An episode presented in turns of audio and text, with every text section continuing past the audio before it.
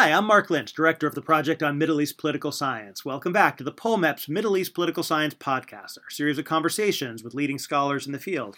Uh, with us today is Asef Bayat, Professor of Sociology at the University of Illinois at Urbana-Champaign, and author of a new book, Revolution Without Revolutionaries, Making Sense of the Arab Spring, which was just released by Stanford University Press. Uh, Asif, uh, thanks for joining us. Thanks so much for having me. So, um, why don't you just tell us a little bit about the origins of this book and yes. what, what, were you trying to accomplish uh, with uh, with this particular book?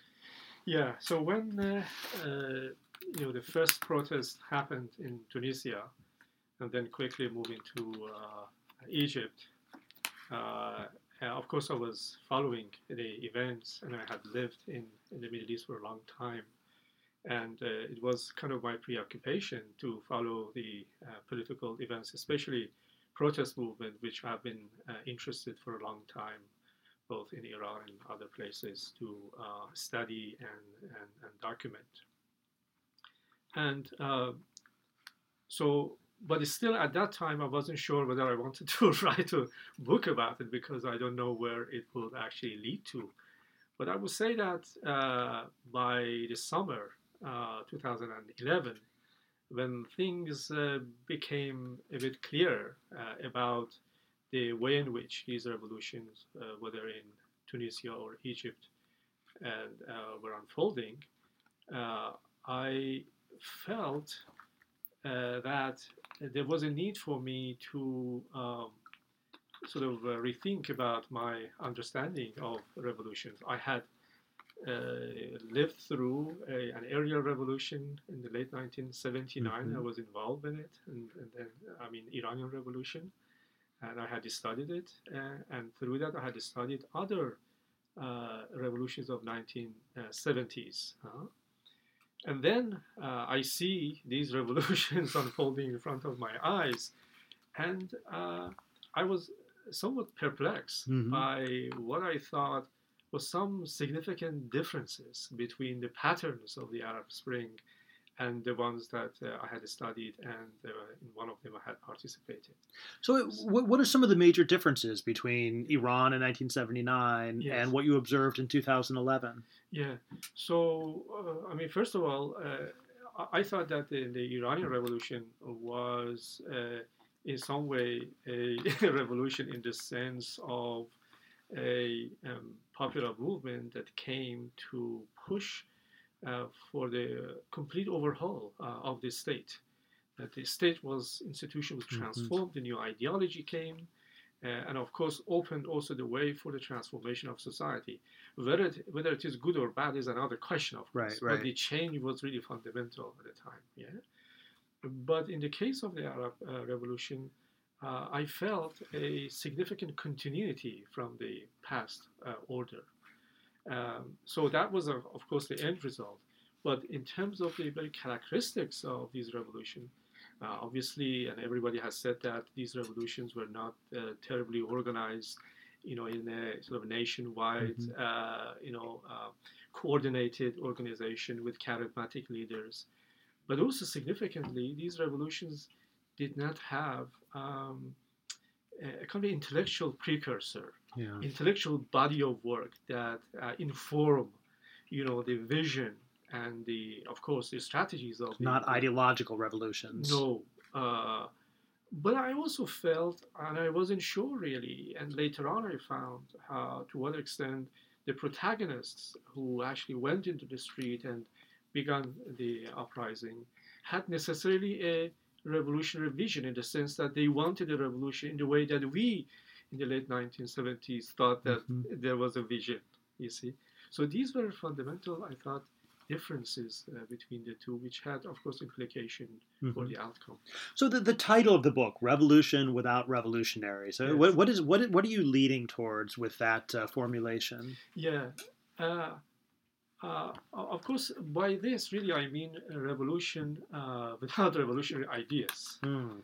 Uh, I mean, revolutionaries in the sense of activists. Yeah, you had them in the sense of uh, really devi- devising and uh, carrying through uh, the tactics of mobilization, and they're very spectacular. But uh, I always wondered if they had necessarily a, an alternative vision about what kind of Egypt they Right. wanted, or what kind of Tunisia they wanted, or Yemen they wanted. Yeah. Um, so uh, I thought that uh, a, a revolutionary vision, in a sense, an alternative order, uh, was uh, lacking. And, and you- you think that those ideas are really important then? I, I think so. Uh, it's interesting. And I actually began the began the book by saying that people may or may not have any ideas about the revolution for it to happen, because uh, revolution simply, in inverted Yeah. commas, really happened. But having or not having ideas about revolution makes a difference as to the outcome when it actually happens. Is it that there weren't ideas, or that there were lots of different ideas that weren't unified into a single coherent? I, I don't think uh, I don't think that there were revolutionary ideas because these revolutions happened at a time when the very idea of revolution, the very mm-hmm. concept of revolution had been dissipated. I mean, the activists were not thinking in terms of revolution, right? In the way that the activists in the 1970s or earlier or during the Cold War actually were thinking about the revolution. They were reading about revolutions, mm-hmm. about other experiences, having groups and so forth and imagining whether right or wrong. I mean, these uh, it seems to me didn't uh, wasn't there uh, in the case of the uh, Arab uh, Revolution, especially the ones that I'm a bit familiar, uh, Egypt and Tunisia. You you have this uh, formulation throughout the book where you, you describe them as revolutionary movements with reformist aims. Yes, yes, yes. So to me, revolutions have uh, two uh, aspects to it. Uh, revolution as movement, that is spectacular mobilization, uh, insurrection, and so on. And then revolution as change, change. That is a vision uh, that revolutionaries are uh, supposed to have to bring about and materialize change. Yeah?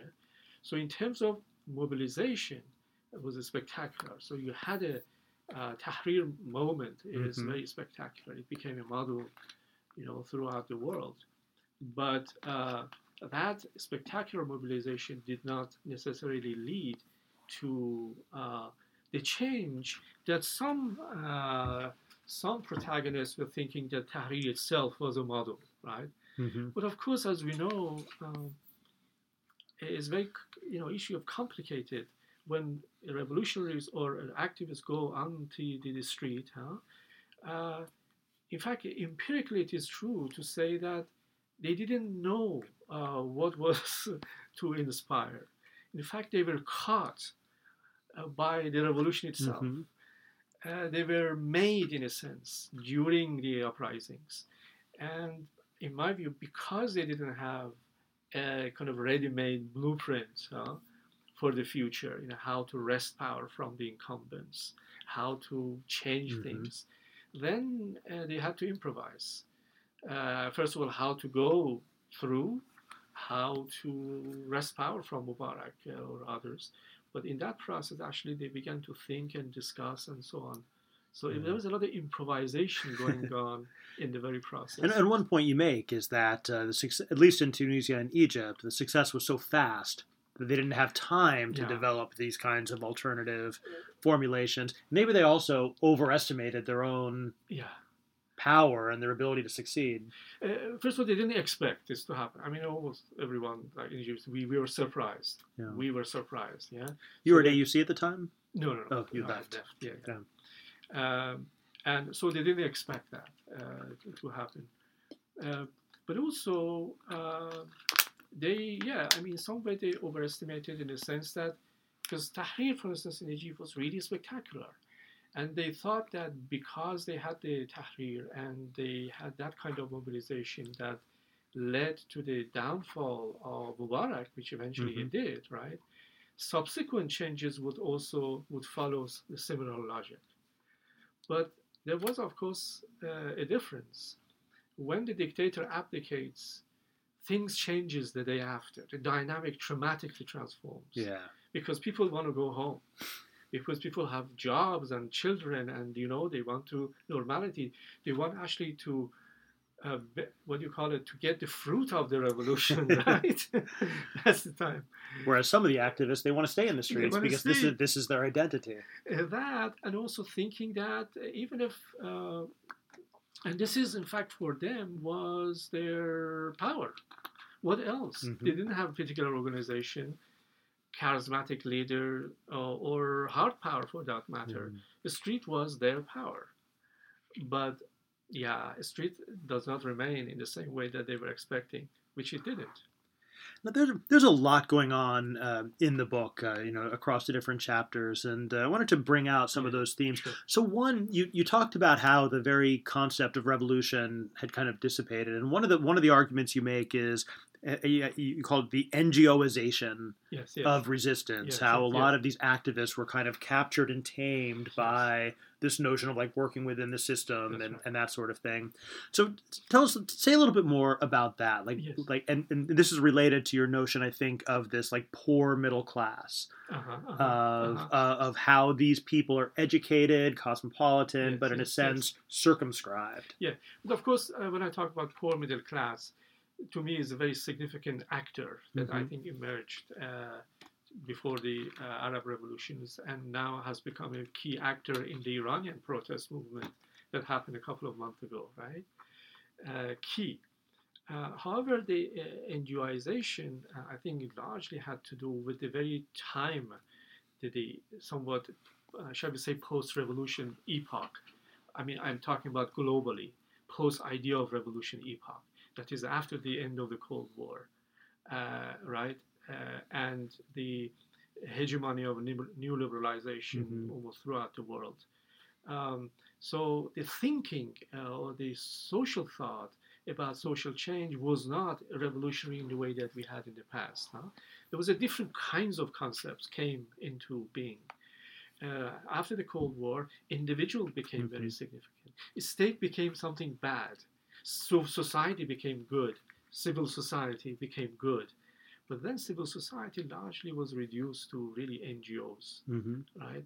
And and so in fact, so so um, there, there was a, a lot of opportunity uh, uh, as far as NGOs was concerned. NGOs were exploded right throughout the world, including uh, the Middle East, and a lot of young people actually were absorbed into these NGOs, who thought that they were doing something. In fact, they were doing things. You know, I think uh, very useful things. Uh, for charity, helping out, volunteerism, these Mhm. were very significant, and they would learn also the skill of uh, activism and so on.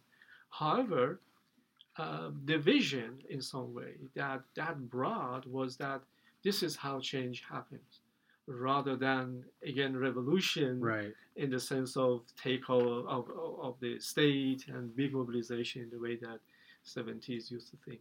There, there was an interesting connection. Uh, you talked about how kind of the, the rural to urban migration, how uh, you know people who go to the cities they come to expect Yes. the kinds of services that right. uh, that were there, and it's something similar here with the NGOization, where the demands that are being made are essentially for the state to deliver on its promises, uh, rather than a demand to overthrow the foundations of the state. So Correct. you say you're going to be democratic or you're going to respect human rights or you're Correct. going to provide services to the poor and you're not doing it. Correct. So the NGOization fills in that gap rather than Very true. rejecting the promises in the first place. Yeah, I mean that's uh, that, that's that's that's what I think. Uh, so in other words, uh, either I mean more kind of a critical approach would be to actually demand the state to respect the social contract, the traditional one, and deliver, uh, or uh, let's do it ourselves. Yeah. So that's the idea of charity and uh, yeah, giving and so on. That uh, in many cases, for instance, the followers of uh, or the vision of uh, people like uh, Khalid Said was. Mhm. Uh, I'm sorry, uh, Amr Khalid. Amr Khalid. Amr Khalid, right? Life making, right? Mhm. So within the bounds of an existing order. order, yeah, exactly. Uh, not necessarily even expecting the state to deliver, which also they did, but also the people should deliver, Mhm. should help each other, right? They become responsible, which is very different, I think, vision that of the 70s that really wanted not only the state deliver, but actually if you didn't deliver, then you should overthrow it and Yeah. bring about a, a new state.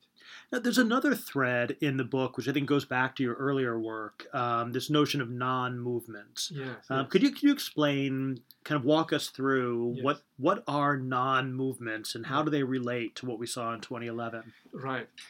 So to me, uh, non-movement basically is the collective action of dispersed people, right, who do similar things, uh, but uh, similar contentious things. For instance, in the case of, shall we say, Iran, uh, women who have been forced to wear hijab, some do voluntarily wear hijab, but many others do not want to uh, wear hijab. So uh, what they do, they put back their hijab back and back and back, right? And they do it not necessarily as a movement collectively, let's do it, huh? But rather they do it uh, in their everyday life, Mhm. individually while they are in the street or in the bus. And then you do it, she's doing his, she's doing it, and many others are doing it, Mhm. right? And they are also noticing each other that they are doing, right? There is a, what I call the passive network, you know, among these uh, uh, people.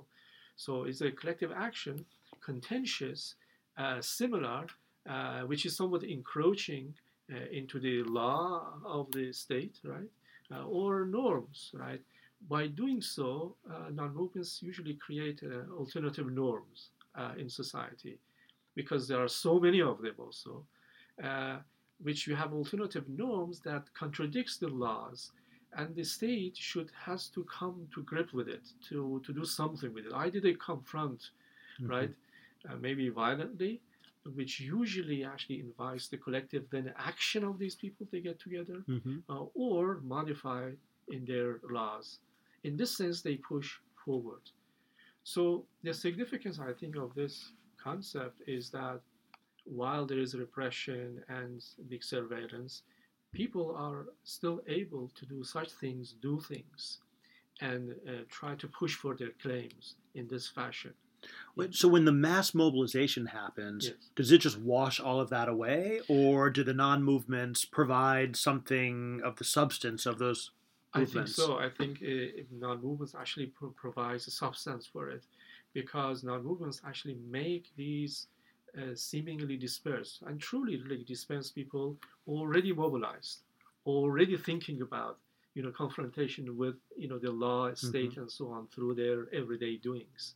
So it provides uh, somewhat of, uh, shall we say, foot soldier or uh, agents, you know, to come into uh, uh, the contentious arena Mhm. uh, and get actually physically mobilized and uh, do carry out collective action, as opposed to the past where they when they were dispersed and, and non-collective. So here we are in March 2018. Are we back to an era of non-movements? Uh, excellent question. Uh, I, I think that um, I think that non-movements actually uh, pretty dynamic. Move between movement and non-movement depend upon the opportunity, Mhm. and the, of course the reading, in a sense, by the actors of the non-movement of the situation, whether it is good to act collectively, form a union, for instance, or not. Yeah. Uh, for instance, uh, after the revolution in Egypt, a lot of street vendors who were very uh, dispersed actually got together and formed, as you know, uh, the first uh, you know street vendors union, right?